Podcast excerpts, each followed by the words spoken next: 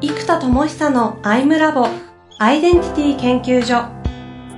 私は何者なのかそれは人類にとっての永遠のテーマ。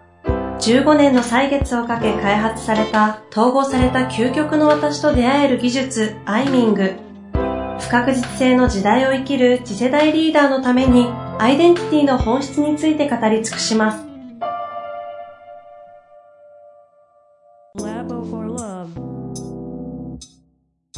こんにちは、遠藤和樹です。生田智久のアイムラボアイデンティティ研究所。生田さんよろしくお願いいたします。はい、えー、よろしくお願いします。さあ、今日はですね、前回やりました、ウェイクフルネスジニアムでね、365日やりますと言って1ヶ月間経った、この寝るという、念を育てるということが大事だということでスタートしたものだったと思いますが、なぜやるかというと、前回のお話ですと、その、いわゆるそのシンガゾーンって言われる覚醒させる手段を、常にもう習慣化するっていうことですかね。そうです。毎朝何でもいいと思ってほしいです。で、歌ってもいいし、踊ってもいいし、絵を描いてもいいしの中で一つ、生田さんが皆さんと一緒にやって提供しているのが、この、寝る、念を、丹田の呼吸とかにつながるんですかね、なので。そうですね。まあ、という話はいっぱいしていただいたんですが、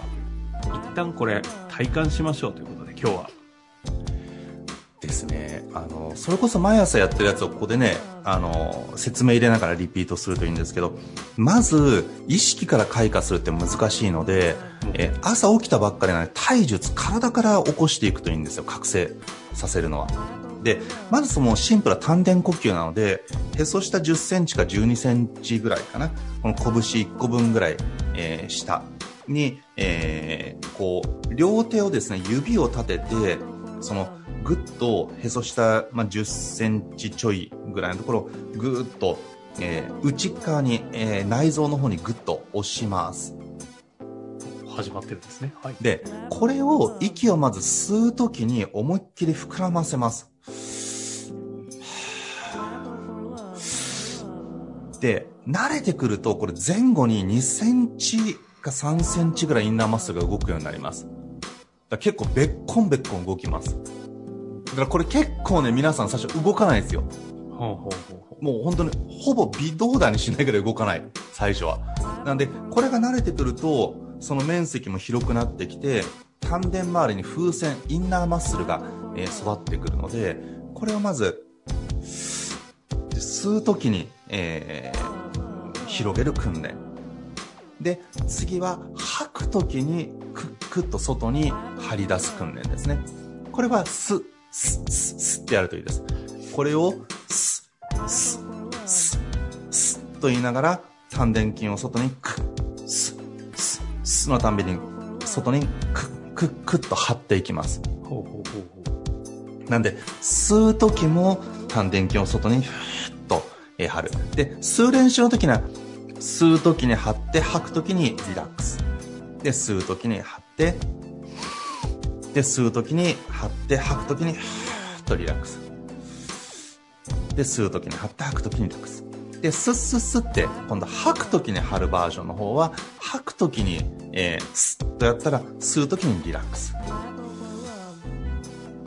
で、スッ、スッ、スッ、スッ、スッ、スッ。やって丹田筋を広げていく。で、これもひたすらやっていきますね。で、これはまず基礎なので、えー、えー、呼気と吸気の時に、しっかりインナーマッスルが連動するように、えー、まずこれ開きます。で、次にやるのが、えー、っと、ちょっと、この、音声だけだと難しいんですけど、エネカラーで、えー、その、赤、青、緑、黄色で、4色のエネルギーというふうに扱ってるんですよ。うん、で、例えば、えっ、と、赤で言えば、上向きに広いエネルギー、天地開閉で言うと天の開、えー、天に開かれたエネルギーで上に行くのが情熱で、行くぞーとか、えー、やったるぜーとか、俺なんていけるぜーって、丹田から上に向かって吹き上がるエネルギー。これも、で、未来、えー赤は未来ですから、未来に向けて結果を出すエネルギー、意識を未来に飛ばしていって、その明日でも1ヶ月後でも20年後でもいいので、意識を飛ばして、その未来のために、行くぞーと上に向かって情熱を解放する。で、これをスーッと集めてくると突破のエネルギーになりますね。壁があった時にこれをドリルでガーッと、えー穴開けて突破するぞーって、行くぜーって、ーッと突破しようというエネルギー。これも上向けに細い集まったエネルギーです。こっちはスッ。なんで、解放はバーンと情熱に対して突破っていう風に細くしていきます。うん。で、これが上に広いエネルギーと細いエネルギーですね。今度下に根性は広く下の地に根ざすエネルギーですね。なんで、スッと地に根ざしながら、淡々と根性で、ああ、もうそれやるって決めたから徹底してやるんですと。もう凡事徹底みたいなやつですよ。うん。もう淡々と。で、なんか人に止められてもずしずしずしずしって進むような、スー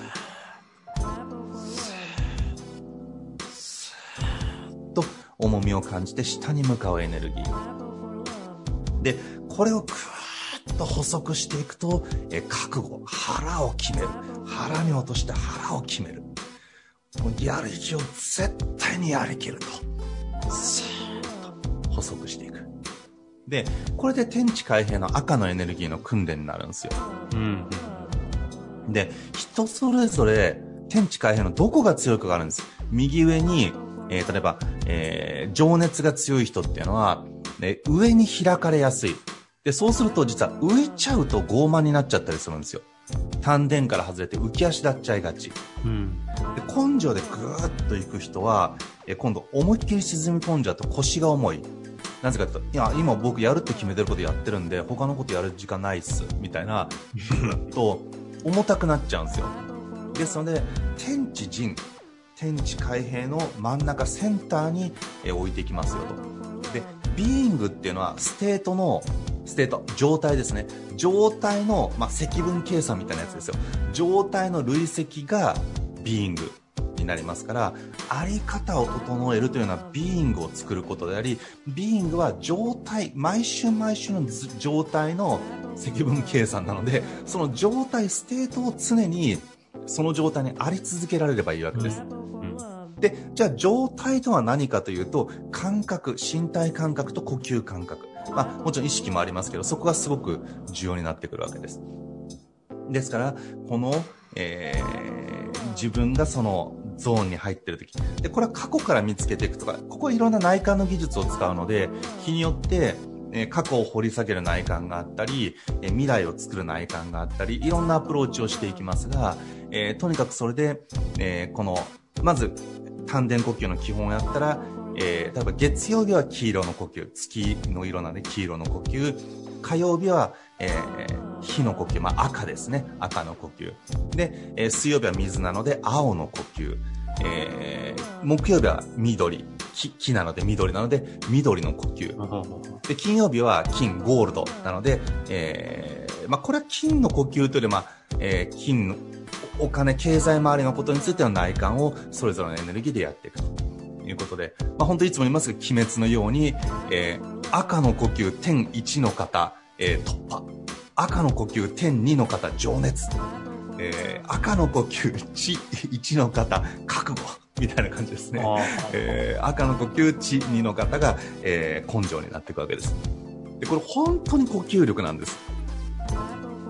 で、えっ、と、これをまず想起する練習するんですけど、で、えっ、と、最終的に発動させていくには、えっ、と、ソアリングというアプローチのサージっていうのがあるんですね。で、ソアリングちょっと前やったかもしれないですけど、こう順番としてはダイブで意識を丹田にダイブさせていき、えー精神空間を開いてビジョンなり、自分のイマジネーションの世界にアクセスする。で、ダイブ、アクセス。で、サージは今度そのエネルギーを、うーんと体に呼び起こして、宿していく。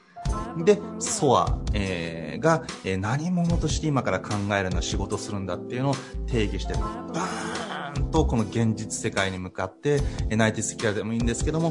ブーンと意識を飛ばしていく。なので、この4段階がソアリングなんです。ダイブ、アクセス、サージ、ソア。という順番ね。うんうんで、この中の発動がサージなんですよ。で、サージさせていくためには、えっ、と、実は、イメージの早期を先にやります。内的イメージです。例えば、腹に炎が灯るとか、えー、例えば、内側が光で満たされている。でこれ何でもいいんでやっていただくとね、そのエネルギー出てくるんですよ。なんで、もう内側が光で溢れてるぜっていうイメージを目をつぶって体の中に光がブーンと全細胞が光ってくみたいなイメージすると、ブーンとなんかエネルギー上がってきません？このあ朝やってるやつで、例えば、なんかどれか一つピックアップして、なんかちょっとできませんかね？えー例えば赤でやる火であれば、えーと赤なので、まあ、全部炎のイメージでいいんですけど、まあ、赤は特に炎のイメージがそのまんまなので丹田に、えー炎をブワッと灯すイメージですひとしきり呼吸した、練習した後ですね。そうですそうですでその丹田の炎がブワともう吹き上がってもう頭の上頭の先30センチぐらいまで炎焚き火の炎みたいなのがブーンと大きくなるイメージを持つじゃないですか。でそうするともう体の中に炎が満たされてる感じになるじゃないですか。でこの感覚をまずイメージを作ったらじゃあ今度感覚を想起するんですよそのイメージから来る感覚ってどうなんだとうん。グーンってくると、ちょっと僕の場合、腹筋のアウターマッスルがグーッと絞られてくるのと、ちょっと胸が熱くなってくるんですよ。うん。あー、いくぜーみたいな。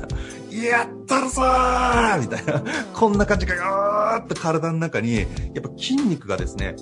ぐーっと力を入れたくなってくるんですよ。うん。で、これが炎とともにで、これ感覚人それぞれ違います。えーですけど、これ僕の場合それが、あーんときますね。ちょっといい感じに絞ってきます。体が。で、そうするとイメージから感覚が想起されるじゃないですか。で、今度この感覚を呼吸に溶かします。呼吸にこの、あーという体の感覚、筋肉の感覚、熱い感覚、胸の温度、熱さを呼吸に溶かします。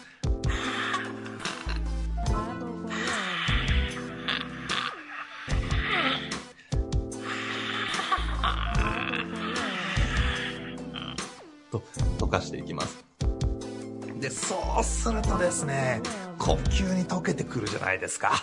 で呼吸に溶かしたらその呼吸が声になっていくわけです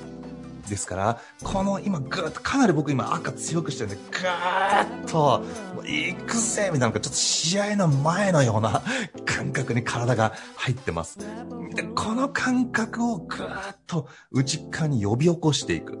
うんで、これサージなんですよ。だから、イメージ、感覚、呼吸、そして肉体につなげます。で、肉体が、えー風船人形になってるようなイメージで、この呼吸をふーんと動かすことで手に、ふーんと、この呼吸が体に満ちていく。で、この呼吸にはさっきのイメージと感覚が溶けた呼吸なので、この呼吸が体に、あーんと風船人形のように満たされるということは、さっきのイメージ、呼吸、イメージと感覚も溶けた呼吸が、あーん、あーんと、あーんと、体全身に、この呼吸が巡っていく感じ。うん。で、これをまず作ります。で、このイメージ、感覚、呼吸、肉体っていう4つを、トタタタトン、トタタタトンと最初連鎖させていきます。うんうんで、これでまず覚醒していくんですよ。内的なイメージや自分のビーイング、あり方、そして呼吸、気の状態。で、念のところから来るぐっと身体感覚も含めて、これが全部体に満ちた状態になっていくんです。ね、例えば今だって僕この状態で、じゃあ、生田さん今月どのぐらい数字出しますかとか言ったら、そう、めっちゃやったるけど、みたいな 気持ちになるじゃないですか。はいはい。でこれはこの状態だったら誰でもそう思うわけですようんだからびっくりするほど私たちは冷静に考えてるつもりで感覚でその時のビーイングによって思うことも感じることも全然違うわけです。あだからどん底の時って外がむっちゃ楽しかったり笑いがあってもあごめんちょっと今笑う気分なんねんだみたいになるじゃないですか。楽しむってあごめんごめん今そういう気分じゃないからって。これはもうビーイングがそれを受け付けないビーイングだからなんですよで逆に言うと、まあ、さっき赤でしたけど、えー例えば、えー黄色？系でいくならばもう胸がめっちゃワクワクしますと。じゃーんと、もうワクワクみたいな。もうとりあえずさ、人生たった一回なんだからさ、むちゃむちゃ楽しもうよと。えー、もったいないよ、楽しまないのって。だって一回だぜと、この人生。楽しく行こうよみたいな。うおーって、って、ちょっとウキウキみたいに来るじゃないですか。で、これは今、黄色発動したんですよ。だから、僕別に今楽しいことがあるわけじゃないです。まあ、これ楽しいですけど、収録楽しいですけど、そんなウキウキするほど楽しいわけじゃないんですけど、このーンと発動、内発させると、もうこの状態で外の刺激と出会ったらもう楽しいしかなくなるじゃないですか。確かに。なので、自分の状態を高めることで、現実世界の経験を味わう力、感受性もむちゃむちゃ上がるんですよ。ですから、このまずは内と外の統合で言うと、内、内発性から始めていく。で、これを毎朝訓練して、で、僕はこれを講演の時にも時代に使えるので、その爆発がありますからね。だからそのブーンと全体に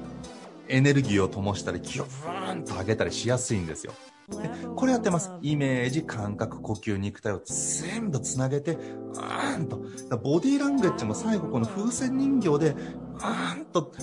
手にエネルギーがふわんとこもるんで、手が勝手にそのエネルギーによって動いてるだけなので、ボディーランゲッジをしようと思ってやってるんじゃないですよ。うん。でしようと思ってやると呼吸と分離しちゃうんです。ずれちゃうんです。だなんかわざとらしい動きになっちゃうんですよ。ぎこちない。じゃなくて、これ最初連動でやりますが、イメージ、感覚、呼吸、肉体の連動をやりますけど、慣れてきたら後半は一致させます。同時発動します。なんでこれがトントントンとイメージ、感覚、呼吸、肉体。最初は連動ですけど、え一致して、最後は同時発動で、あー、うー、ウキウキ、これはですね、体の中で、エネルギーをボーンと弾かせる感じ。あの、ポイポイカプセルとかドラゴンボールあるじゃないですか。はい、ポイってやると、ボーンと家ができるじゃないですか。うん、あんな感じで、もうこれを丹田で爆発させるんですよ。で、わーみたいな。一瞬で、はい仮面ライダーとか、はいプリキュアみたいな感じで、こう、変身っていろいろ連動してポーズがあるじゃないですか。あれが、だから悟空も後半はスーパーサイヤ人に一瞬でなるじゃないですか。バーンで、そのまま生活できるじゃないですか。っていう感じで、もう、ブーンあり方を発動させるのを、ポイポイカプセルを選ぶように、もう、あ、よし、赤だとか、黄色だとかっていうのを、ワンと発動できるようにしていく。で、そうすると今度このエネルギーを練り上げて、信念とか意思決定とか、本当にすべきことは何なんだっていうふうにやっていくんですよ。で、これも内観とか想像どこであるか、頭中心であるのか、胸であるのか、腹であるのか、えー、丹田であるのか、えー、思考、情動、気念、えー、頭、胸、腹、丹田と、これがリンクしていきます。で、えー、一般的なこの中で頭で考えるな感じろって言われがちなんですが、頭で考えすぎな現代人にとってはもちろんそうなんですけれども、頭も死ぬほど大事です。ですから、どれを使うか、どれを連動させるか、どこに、この、だからこの4つに一貫性を通したいんです。で、これを毎朝体術も含めてやっていく。で、そうするとだんだんですね、内発性、つまりビーイング、あり方の私というエネルギー体そのものがスタートしていくんですよ。で、これがビーイングは僕はいつも言ってるガソリンと車に例えるとガソリンとかエネルギーがビーイング。で、車がロールです。だからどんな素晴らしいロール、フェラーリを持っていたとしても、ガソリンゼロだったら1ミリも動かないんですよ。うん、どんなに素晴らしい才能や可能性を持ってる人でも、エネルギーがゼロ、やる気ゼロだったら、もう動かないんですよ。で、もっと最悪なのは、すごいパワー持っちゃってパワーが暴れたら、フェラーリでアクセル踏みっぱだったらもう事故りまくりじゃないですか。で、そうやってエネルギーが暴れてしまうと人生でいっぱい事故るわけですよ。僕も人生いっぱい事故ってきましたよ。そこら中で事故ってきましたよ。だからやっぱり、そうするとエネルギーを解放しちゃいけないってみんななるじゃないですか。じゃなくって、解放したら運転技術を上げるんですよ。だから僕はね、そんなレーサーのように上手じゃないですけど、あの、レーサーの人がたまにテレビで、重列駐車とかやってるやつがやばくないですか？うんうんキュイーンってドリフトして、シューとか入れたりする。なんかもう、やばいじゃないですか、あの技術とか。もうおかしい。なんだそれみたいな。もう笑っちゃうような技術で、ね、やってますよね。だから、高いエネルギー、自分を解放するんであれば、自分を扱う技術、運転技術をちゃんと身につけないと、自分を抑えるという手段しかなくなっちゃうんですよ。社会とつながるには。でも、抑えると苦しいから力が発揮できませんと。で、組織とか環境のせいにしちゃうじゃないですか。でも、大事なのは自分を解放したら運転する力、自分を扱う力を身につけていく。まあ、そんな努力したって僕なんか未だにしょっちゅう事故ってるんですよ。だからこれはね、エネルギーが強い人は特にちゃんと運転技術。でエネルギーが出にくい人、気が出にくい方はちゃんと解放する技術。これをしっかりと磨いていただくと自分が自分としてある、ここにあるっていうエネルギーをブワーえー扱えるようになってきますので、これを毎日やりながら、で、問答はですね、この発動させたエネルギーをどこの言葉に練り上げていくかとか、えー掘り下げていって過去に、過去をずっと深く見るのか、ビジョンを描くのか、言葉を練り上げるのか、現実化のためのたった一個のフォーカスを作るのかは、えっ、と、その日のテーマがあるので、毎朝その日のテーマを、この発動させたエネルギーを使って、えー覚醒させてから、言葉とか戦略とかを考えていくっていうのを、もうこれ25分で全部圧縮して、そこまでやるんですね。やります呼吸で状態作って終わりじゃなくて。そうです。なので、丹田呼吸、その日の4色の呼吸、えーそこから問答、問いかけのパターンで、ここに理論とかちょっとしたプチ解説ですね。であ、やったらその後、えー例えば、インナーダイアログってワークだったら自己対話なので、筆談をやっていくんですね、内なる自己と。とか、インナーステーキングってやつは、えー体の感覚とともに自分を掘り下げる問いの技術なんで、そういうことをやるんですよ。うんなんで、内観の技術とか問いのテーマ、方向性や内観の技術を駆使しながら内的世界を開拓するっていう実践までをやるので、えーこの 4, 4つの構成になってますね。丹田呼吸、基礎、えーその、色の呼吸、エネからのそれぞれの色の呼吸、で、えー次に問答の問いと理論、知識と、えーこういう問いですよ。で、そこに対して皆さんがその技術、内観の技術や問いの方向性で、えー内観して、えー答えを出すと。ここまでは毎日答えを練り上げていくところまで毎朝毎朝、えーやります。なるほど。それを毎日か。毎日。これは確かにインパクト感じますね。そうなんです。で、は多分さっき皆さんちょっとやっていただいただけでも、ちょっとした覚醒感覚ってあったと思うんですよ。あ。まあ、生田さん見てればね、声の違いもね、よく感じましたしね。で、これがちょっとやっても、つまり、初心者がバッターボックスに立ってちょっとやっても、あ、結構ヒット打てたみたいな感じじゃないですか。うんうんでうん、これを次元が違うところまでこの力を磨くんです。発揮力という力を磨くんですよ。自分の力が発揮できない人は、発揮力レベル1だとこのぐらい出ますよと。レベル10だとこのぐらい自分を発揮できますよと。発揮力レベル100にしていこうと思ったら、まあ、ピアノの技術レベル100とか、まあ、ちょっと定義が何かはあるんですけど、基準は何かはあるんですけど、何年も何十年も必要ですよね。同じように、これらは技術として体得していくものですから、それを毎日毎日やったって、それ僕これ20年やってますからね。そこまでやるのはなかなか簡単じゃないです。ですから、それを皆さんもやっていただくと、えーこのエネルギーとかを扱いやすくなったり、創造性、内発的創造性、 ingenuity。ingenuity って単語があって、えー難解な単語なんであんまり知られてないんですけど、僕も知らなかったですけど、これを僕は内発的創造性と、えー訳していて、内から溢れる、 in から genu される、内側から生まれてくる、その内発的な創造性、私が何者として生きたいか、私がどんなエネルギーであるのか、この私という存在を内発的に全開した創造性を使って、この現実を作ったり、えー関係性を作っていく。